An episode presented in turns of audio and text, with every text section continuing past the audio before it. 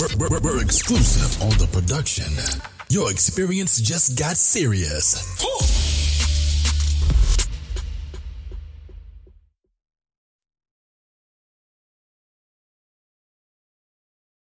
Season two.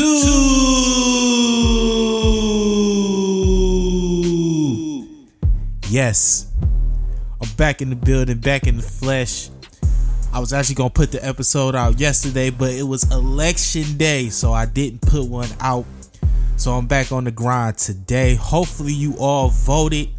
Hopefully, you all took the opportunity to exercise your right and vote. It's very important that you voted. So take advantage of it.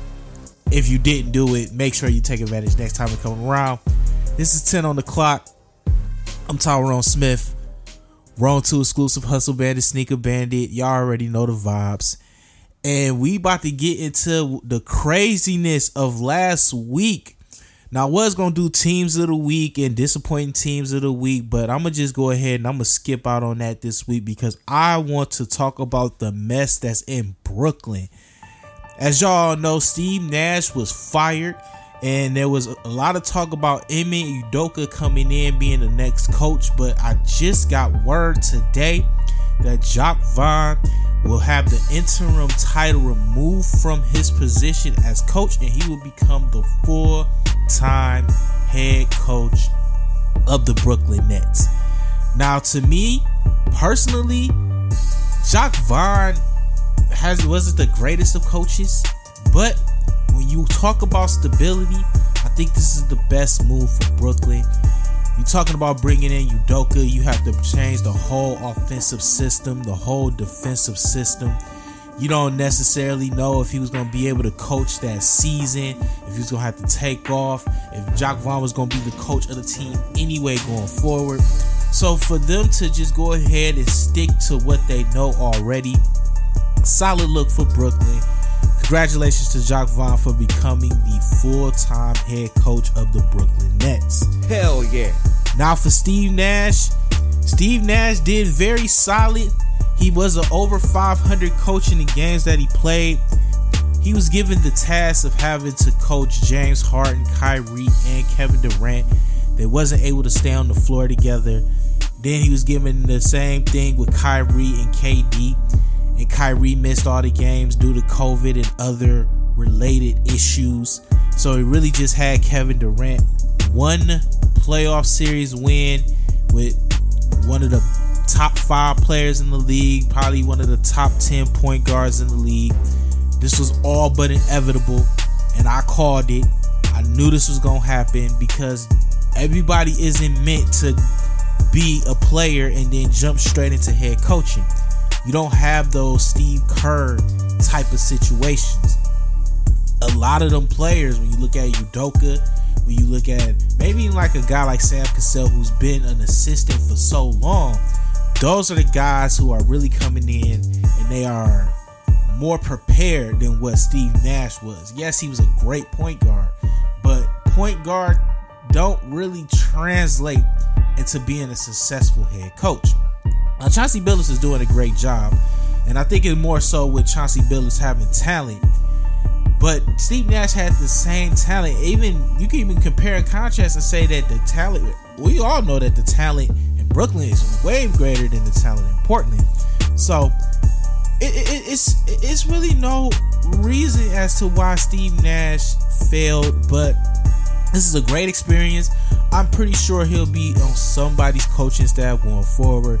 And I'm pretty sure that the opportunity to becoming a head coach will come again and it's going to be a lot more successful than it was the first time around. I'm, I'm just pretty sure of that. Now, let's talk about the big news from the week, and that is the news involving Kyrie Irving being suspended by the Brooklyn Nets. Now, here's my take on it because personally, I don't have a I don't have a problem with the suspension. If you're gonna suspend them, then you suspend them. You do what you have to do. To have Kyrie apologize initially after the, after everything was done, to have him apologize after making a five hundred thousand dollar contribution and then apologize, only to then suspend him again, is ridiculous. I personally believe if you were going to do anything, you would have did it the day that it came out or a day after. Y'all shielded him away from the media for a couple days. Y'all know how he is. If y'all was really gonna do something, if it was really about something, y'all would have did it right then and there, considering the nature of what was being said. Furthermore, where's the freedom of speech? Not not not that I'm condoning what he's what he's promoting, but where's freedom of speech at? We are social media allows players to have platforms to promote whatever it is they want. Now I think it's a difference if you just tweet something out or if you tweet something out with a message. I mean, help me understand it, but the way I think Brooklyn handled it, I, I, I thought it was ridiculous. And then this this program, this step program that he has to go through to get reinstated is ridiculous. It's ridiculous. Like the man had already apologized, and then he'll have to apologize again after being suspended. He already apologized. He already gave a significant contribution. Y'all gave 500,000, he giving 500,000. What's the problem? I just think that in the in a league now where everybody where everybody has a voice, this is the league of, of, of the of everybody having a voice. I think that management, upper management in Brooklyn, wanted to take the voice away from a player, and, and they did just that. Giving wasn't good enough. Apologizing initially after the fact wasn't good enough, and they suspended him. So I wouldn't even say boycott the NBA boycott Brooklyn.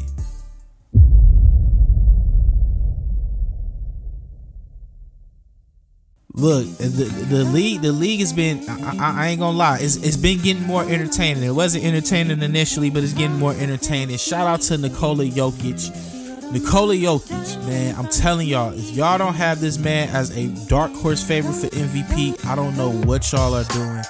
And I understand Giannis is doing his thing. I understand every other whatever, whatever, but Nikola Jokic is out there doing his thing. I, am I'm, I'm really I'm I initially had Nikola Jokic win the MVP again. He's gonna be my three time MVP, and I think he's out there making it happen. Cause it, it's just too many what ifs on this team. It's, it's too many questions about health to guys that you're really looking forward to having contribute. So shout out to Nikola Jokic. And then we're gonna talk about this injury bug in the league. I mean, everybody's been hit with it. When we talk about Khris Middleton, he's still out. Jaren Jackson, Robert Williams III, LaMelo Ball. These are guys who have been out since the start of the year. Brand, Brandon Ingram just returned. Ayton just returned. And Damian Lillard just returned. I guess it's good to have injuries now to where you don't have to deal with them later on down the line. And for some of these teams, it's not really making any type of difference, positive or negative. So hopefully the injury bug can calm down and we can see some games with the best of the best playing against each other. Let's get into the money players for the week.